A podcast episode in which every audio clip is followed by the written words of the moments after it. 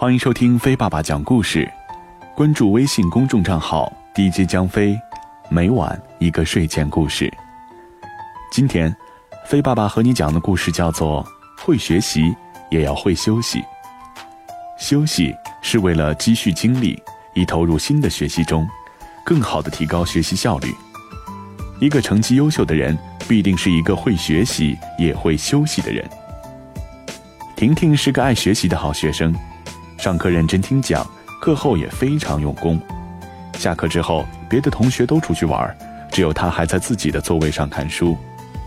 期中考试快到了，婷婷更加努力，不仅在学校，放学回家吃完晚饭开始复习，一直都到十一点钟。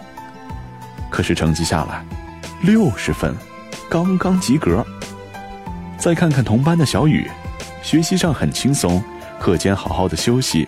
中午通常还都午睡，吃完晚饭也不是立刻捧起书本，而是先适当的休息十几分钟。他晚上从来不熬夜，早睡早起，每天早上还要去坚持跑步，成绩也很好。这次，他考了九十五分。同样是学习，为什么差别那么大呢？原因就在于婷婷不会休息，不懂得劳逸结合。不停的学习并不是成功的先兆，其实学习与休息是相得益彰的。试着做以下的事情吧：第一，经常吃口香糖的人在咀嚼时，大脑的血流量明显增多，这样可以保持大脑的供血，保持大脑的正常思维活动。同样，吃饭的时候也要细嚼慢咽，不仅有助于消化，还能健脑。第二。积极参加锻炼运动，可以提高血糖含量。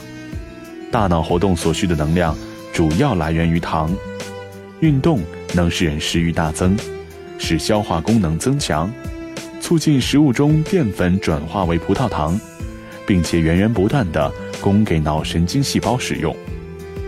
大脑需要氧气和其他营养，经常运动的人，心脑血管会更有弹性，血液循环也更通畅。